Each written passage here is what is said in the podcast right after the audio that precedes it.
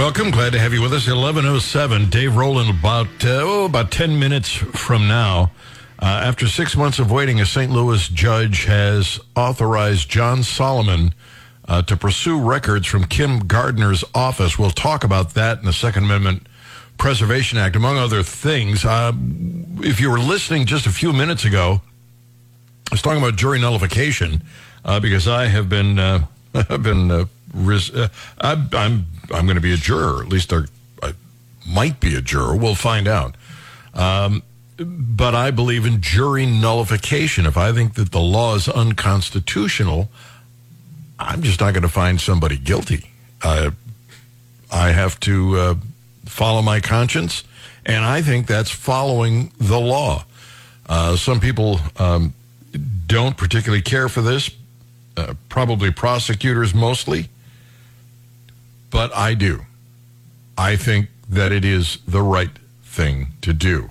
I would not put somebody in jail for smoking marijuana or selling marijuana. If they were selling it to a kid, that might be different, but I'd have to have the details.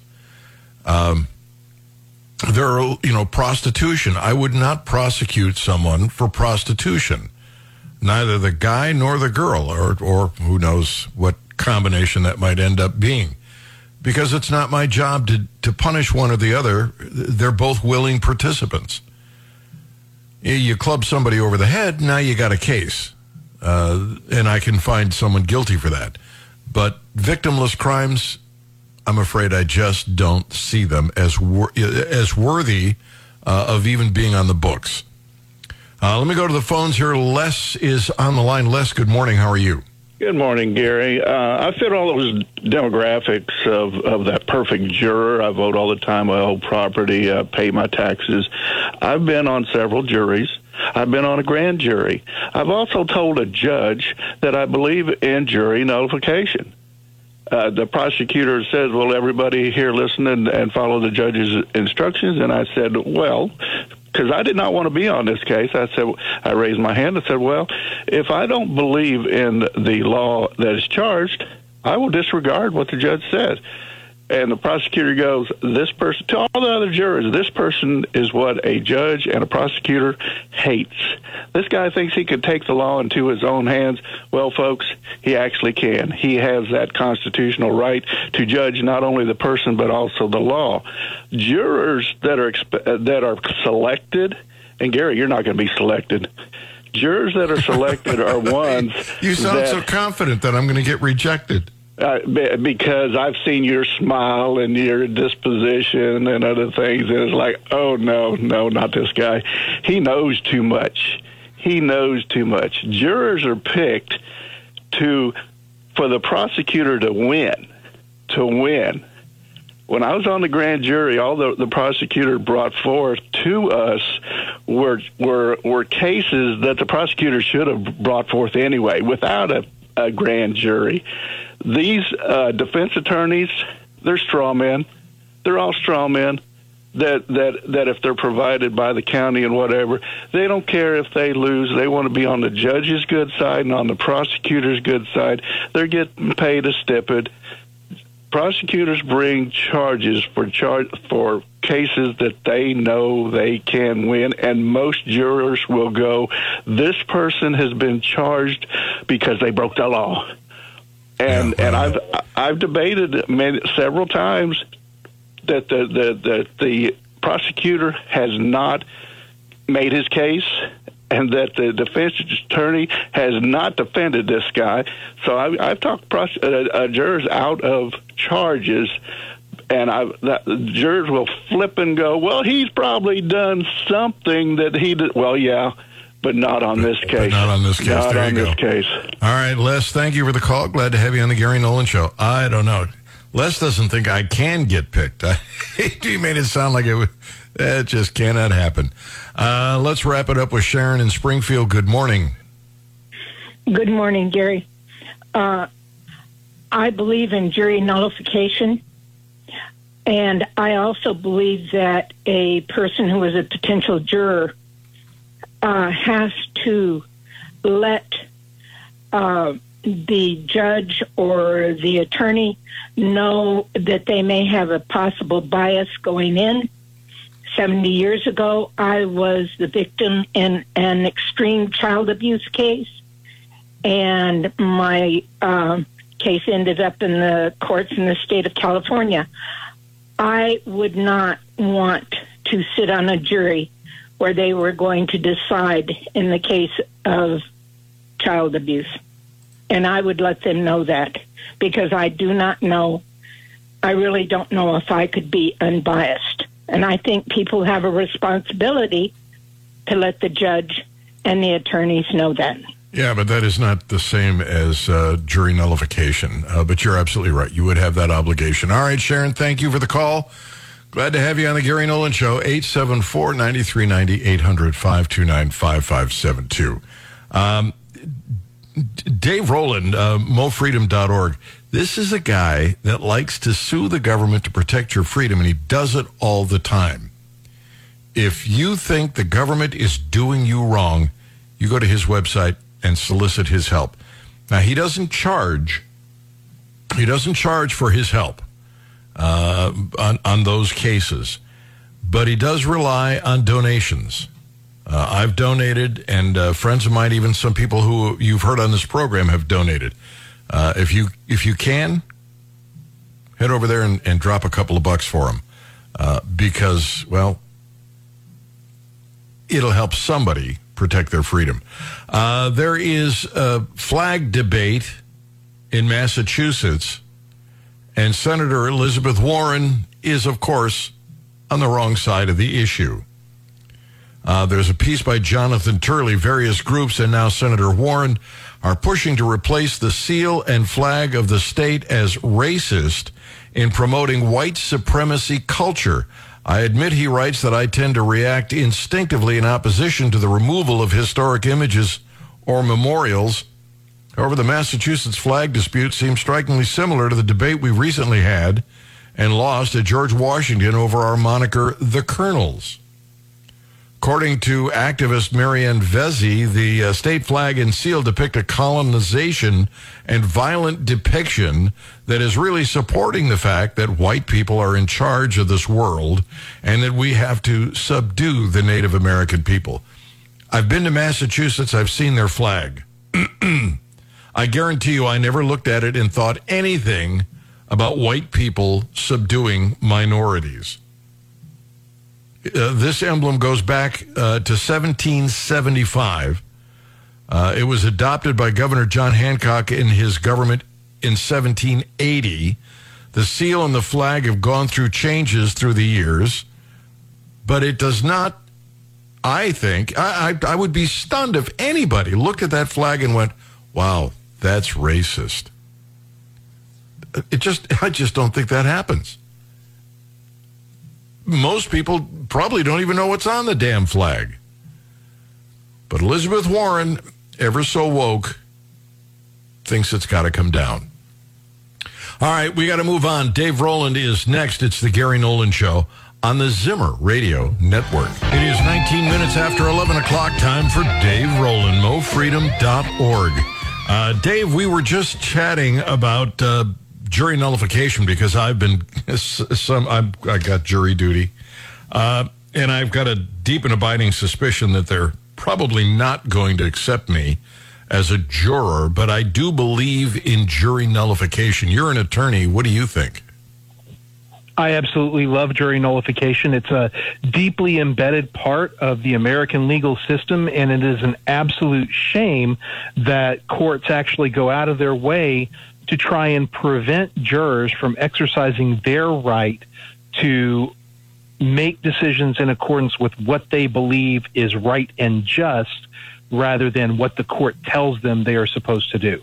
Part of the basis for our jury system was that jurors are not only permitted to decide whether a criminal defendant did the things that they were alleged to have done, but they were also allowed to decide whether the law was justly being applied to the criminal defendant. And over the years, courts became really uncomfortable with the possibility that jurors might decide to acquit defendants, even though the government showed beyond a reasonable doubt that the defendant did the things that would constitute a criminal offense. And so they started basically trying to roll back the jurors' authority, the jurors' ability to make their decisions in accordance with their consciences. And I think it's had some pretty negative effects. I was reading a case about a guy who came home and found some guy was molesting his 2-year-old or 1 or 2-year-old, and he beat him within an inch of his life. And they charged him as well as the molester. But the jury nullified the decision. They had him dead to rights. He admitted he beat the guy, but they didn't think it was just to punish him under those circumstances. Yeah. So let's make clear for the listeners, when we're talking about nullifying a prosecution, the jurors are effectively saying, even if the government proved a certain set of facts, we refuse to convict. We decline to impose criminal liability on the defendant. So that's what we mean when we're talking about jury nullification. And yeah, I think that the old phrase used to be, no jury in the country would convict, so-and-so for what they did.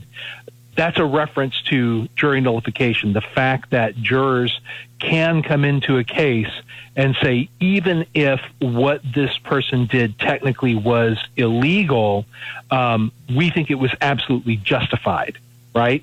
And now I will say that it is an imperfect system, and so I don't want to be kind of a Pollyanna and suggest that jury nullification would solve all problems in our criminal justice system. For example, one thing that has been pointed out is in certain areas, you might have racially disproportionate effects from this. You might have juries exonerating certain people or people of a certain group while dropping the hammer on people of a different group. That would be a problem, but I don't think that by itself is sufficient to say, well, we're just not going to let juries exercise their actual judgment in this case at all. Again, this is a pretty deeply ingrained element of the American judicial system, and it's one that has significantly gone by the wayside in recent years. Like listeners, if you're interested in the way that courts are currently using or not using juries, look up the work being done by Clark Neely. He is a vice president with the Cato Institute, working in the area of criminal justice, and he speaks and writes at length about the ways that prosecutors are either trying to hamstring juries or to avoid jury trials at all. And he talks about kind of the deep constitutional importance of juries, both in terms of deciding whether the government put on enough evidence, but also in deciding what's correct as a matter of justice. So he's definitely somebody to look up if listeners are interested. Okay, I just wanted to get that out of the way because, I'm going to be doing jury duty. Do you think a prosecutor would be inclined to reject someone like me? It's always hard to tell. So my wife ended up on a jury. Ordinarily, attorneys do not like to have attorneys on juries. And so we kind of expected that with Jennifer not only being an attorney, but also being an avowed libertarian, that might encourage the prosecutor to remove her from the jury pool. They did not, and she ended up being the foreperson of a criminal trial in St. Louis City a little more than a decade ago. So ordinarily, I would say that prosecutors might be disinclined to have avowed libertarians on juries, but you never can tell. So. All right. Maybe you'll get excluded from the jury pool. Maybe you won't. If you end up on the jury, I say do justice, man. My intention entirely. After 6 months of waiting, St. Louis City judge has authorized John Solomon to get more records from Kim Gardner's office. Is she speaking of prosecutors? Yeah, is she giving up these? I thought she wasn't giving these up. These records. Well, so she didn't want to. We got a court order saying you've got to turn over the records. We went up to the Court of Appeals. The Court of Appeals agreed with us. She's got to turn over the records. We went back down to the trial court. The trial court said turn over the records, and she turned over some records, but not others. And so we went back to the judge and we said, well, look, okay, she's produced some of these records, but the order quite clearly required her to cast a broader net than she did, and we should be allowed to go and pursue these additional records. Well, we made these arguments last July. The last arguments, I think, got filed in August on this issue. And the judge sat on it for 6 months. But last week, or earlier this week, the judge came back and he said, you know what? You're right. There's a very strong possibility that she is withholding records she was supposed to turn over. Go get them. And so we're really excited that we're going to have another crack at finding records that she has fought for 4 years now to try and keep hidden. And these are records involving her communications with other people about whether or not she was going to prosecute then Governor Eric Greitens. So in particular, we have very strong reason to believe that she was in communication with George Soros, that she was in communication with other really big liberal donors in advance of filing any charges. The implication being that maybe she was saying, hey, if I go after this Republican governor, will you funnel some more money in my direction? Now, we don't know for a fact that that's what the conversations entailed, but we really strongly suspect that the conversations were taking place, and what we want is the records that prove that the conversations were taking place. That's what she's been trying to keep hidden for 4 years. So now, when the judge says go get him, does that mean you guys get to march in there into the office and demand and go through emails, computers, etc.? Or does that mean she has to produce them? Than that. Huh? So it's actually even better than that, Gary. So we suspect that these conversations were taking place using private communications devices. In other words, personal computers, personal cell phones. And the order that we got from the court said they've got to produce the communications, the records of communications that took place on these personal devices. So it's not as simple as just walking into the circuit attorney's office and saying, let us search your work computers. We are now being given the opportunity to demand that they produce records from their personal devices, personal computers, personal cell phones. And we have every belief that that's going to reveal these communications taking place between Kim Gardner and members of her office and these other folks about her decision whether or not to charge the governor. So yeah, it's pretty exciting that we're getting this opportunity. It may take another couple of months to play out. Undoubtedly, they're going to try and throw up some more roadblocks. But basically, we're still in the hunt for this, and we have a very strong signal from the court that he's going to let us see it through. Is there a legal implication against Kim Gardner if, in fact, she was in communication with George Soros and did prosecute for political reasons? No, because Governor Greitens waived his right to sue Kim Gardner or her office when he reached a plea deal. So one of the issues that was being discussed at the time, the case was getting ready to go to trial. I actually had a trial in St. Louis City courts the same time that the Greitens trial was supposed to take place. All right, well, hang on, because I'm up against the clock. Hang on, I got to take this break, get the news. Come back and get more of this, and then SEPA and other stories. This is the Gary Nolan Show. The champion of liberty likes to sue the government to protect your freedom. He is Dave Roland, MoFreedom.org, and we got a bunch of cases here. I'm going to just have to move along because I am so far behind. We talked briefly yesterday about the Second Amendment Preservation Act. The Attorney General apparently has got a stay on this. Am I right? Oh, I haven't seen that if it's happened. I know that he said he was going to ask for one.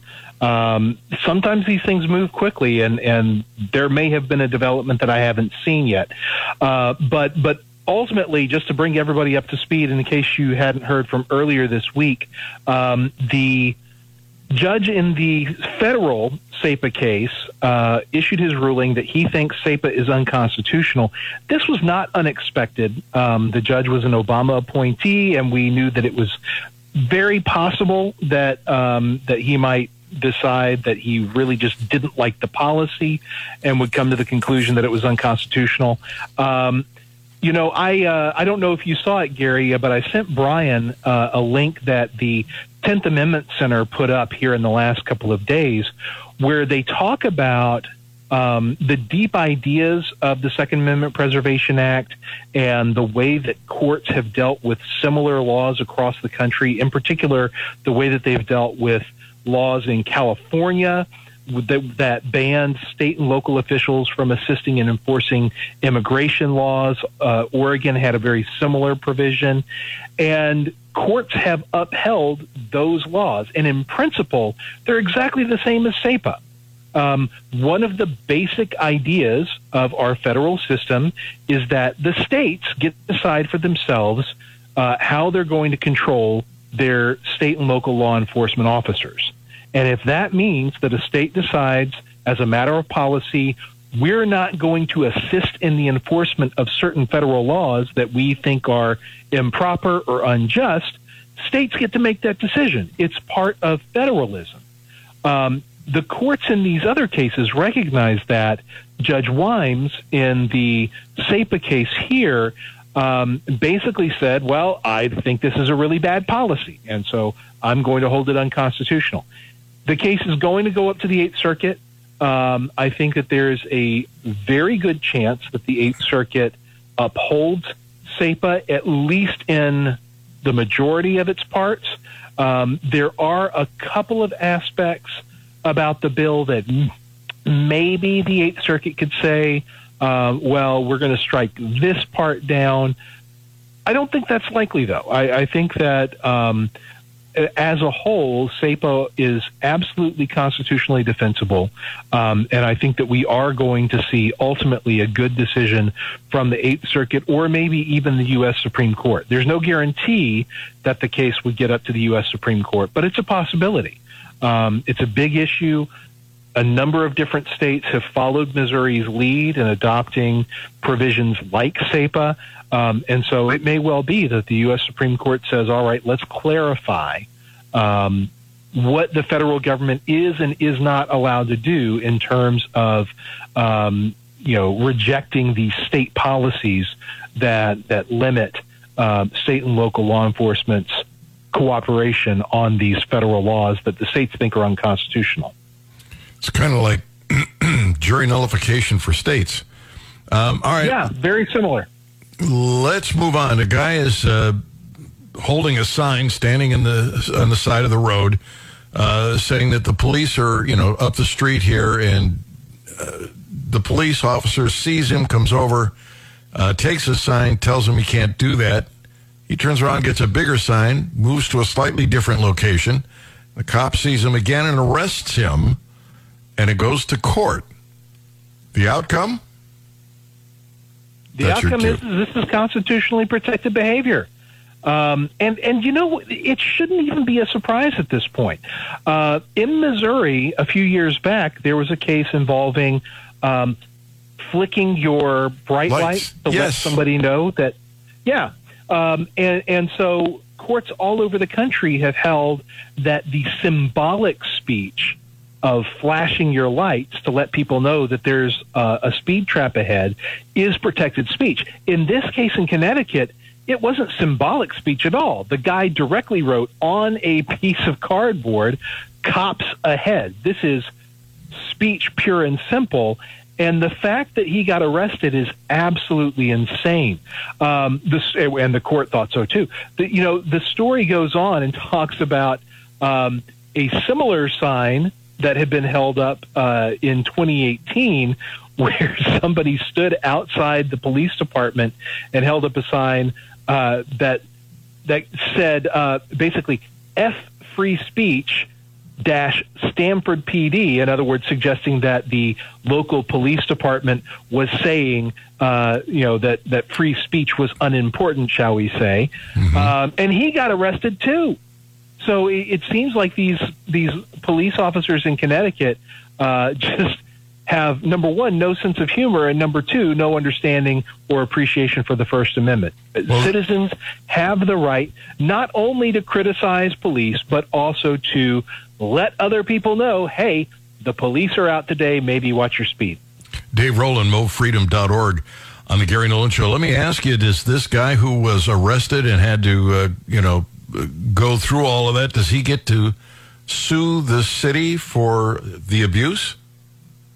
So I believe that the next question that's going to be asked is qualified immunity. I think the court is going to consider whether the officers in this case get qualified immunity. I don't think they will. I think it is firmly established in First Amendment law that citizens have the right to let each other know if the police are out and about.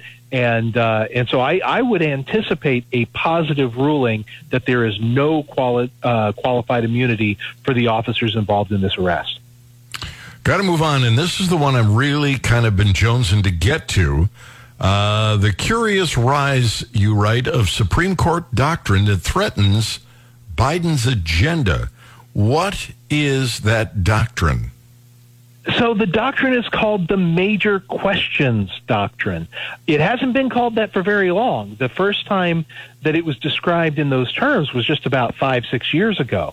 But what it involves is how much discretion federal agencies have to claim authority for themselves. That's what it boils down to. About 45 years ago, the U.S. Supreme Court said, basically, if there's any question about whether a federal agency has a certain authority, has been given a certain authority by Congress, then the courts are supposed to defer to the agency's judgment. In other words, it would take a really, really big overstep for the courts to reverse a agency's determination about the power that the federal government has given it. Effectively, that allows the agencies to be judges in their own cases. Like the idea that the courts are supposed to defer to an administrative agency's interpretation of the law is really pretty ridiculous. But that has been the law in the country for the better part of 4.5 decades now. In more recent years, the Supreme Court has started to kind of second-guess that policy, but they didn't want to do it directly. And so what they said is, well, although this is the general rule, and they call it the Chevron rule because the case that produced it involved Chevron, they said, although Chevron is the general rule, sometimes the extent of the authority being claimed by the agency is so broad and so extensive and so consequential that it constitutes a major question, and we no longer defer to the agency's assessments of its own authority. Would an example of this be the case with the EPA? I think it was Tennessee. Yes, that would be one of them. Another one of them might be the student loan case. So the Major Questions Doctrine has become a way for the more conservative justices on the Supreme Court to kneecap or work around this Chevron doctrine that had given these agencies so much discretion and so much wiggle room when it came to the authority that they were exercising. So now the conservative majority on the U.S. Supreme Court really seems to be embracing this major questions doctrine, and it may ultimately signal the death of the Chevron doctrine, which, to be clear, I think is a good thing. I never thought it was a good idea for courts to give so much deference to these federal agencies. That was never appropriate, and maybe it's going to lead to the end of that. The one issue I do raise with this, though, Gary, is I don't like it when courts do these end runs around their own doctrines. I would much prefer if they just came straight up and reassessed the precedent and said, you know what, we got this wrong, instead of chipping away at the edges or trying to avoid the earlier cases. And that's what they're really doing here. They haven't wanted to take on Chevron directly, and that's why they came up with this new so-called doctrine to allow them to get the results that they wanted without directly overruling Chevron. But ultimately, I think that the result here is going to be a positive one, because it will eliminate a significant extent of the discretion that courts have been giving these federal agencies. Dave Roland, our guest, MoFreedom.org. On the World Wide Web, we've got to take a quick break, but when we come back, Republicans in Florida, what were you thinking? This is insanity. That's next on the Gary Nolan Show, the Zimmer Radio Network. It is 11:52. Dave Roland is our guest. He is the principal attorney at MoFreedom.org. Likes to sue the government to protect your freedom. Going over some cases. So we covered the Supreme Court doctrine that may threaten Biden's agenda. It's kind of reverse of what we've seen over the years, where the EPA comes in and says we have this authority, and the courts defer to them. Now they're actually being challenged. I like that. But the Republicans are doing something in Florida that it's like, how in the hell did you decide you're going to, from what planet did you write this? Florida bill is going to require bloggers to register if they talk about the legislature and pay a fine? Yeah. This is one of the more bizarre bills that I have seen. It's not completely unprecedented. Gary, if you remember, a few years back, our friend Ron Calzone found himself targeted by the Missouri Ethics Commission, and they said he had to report and register as though he was a professional lobbyist, even though all he was doing was going down and sharing his ideas about free markets and limited government with our elected officials.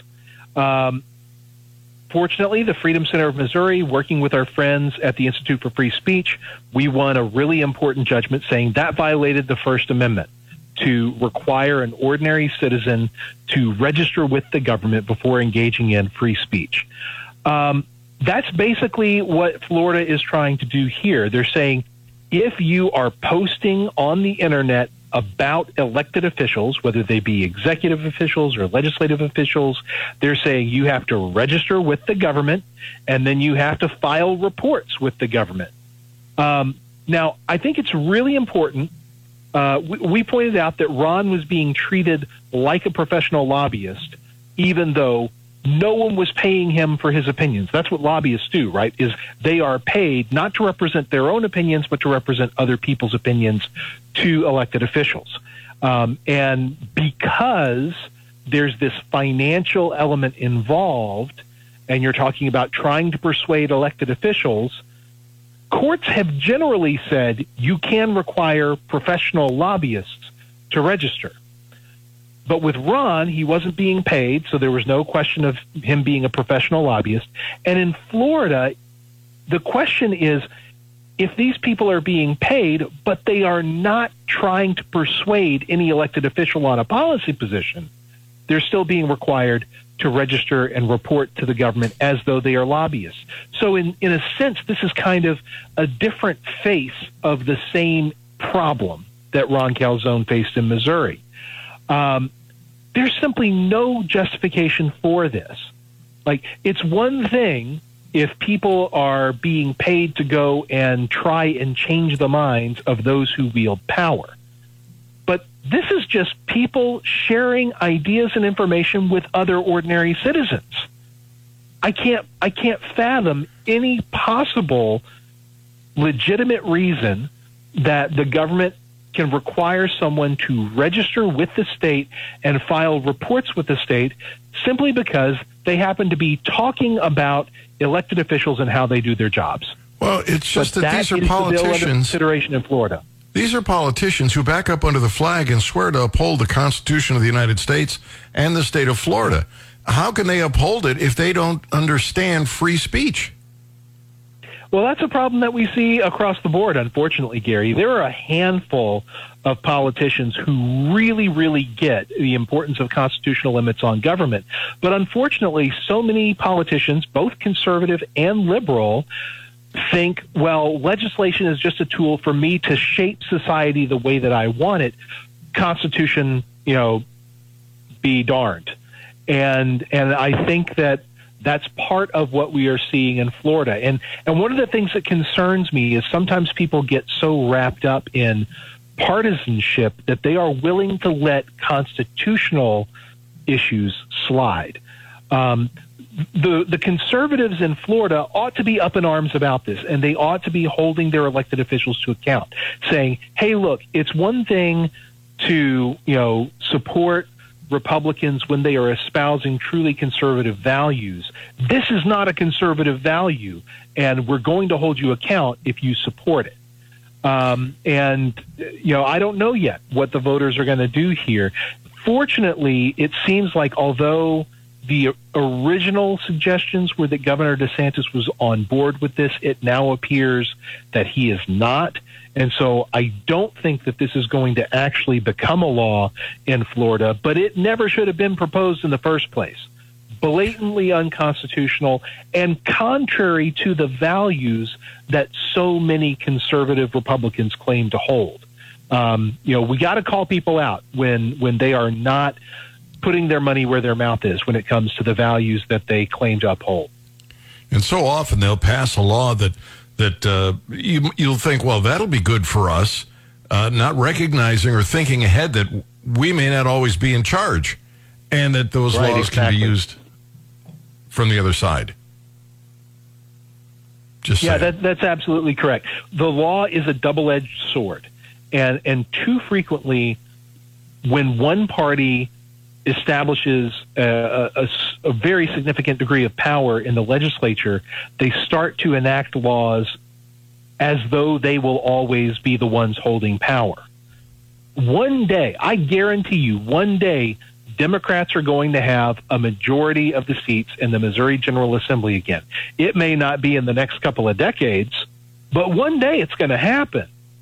And the lawmakers now should be proposing bills and passing bills with the understanding that someday people that you don't agree with are going to hold these reins of power, and then you will reap the whirlwind. And the country would be so much better place if voters understood that, even more probably than the legislators themselves, because then the voters would persuade the legislators not to do these stupid things. We got to run. We're out of time. Dave Roland, MoFreedom.org/donate. Thank you for being with us. Thank you, Gary. Whatever it is in life that you want, go out and get it. Don't wait for the government to drop it in your lap. You make it happen. You seize the day. Carpe diem. Gwen, baby. Honey, I'm coming home.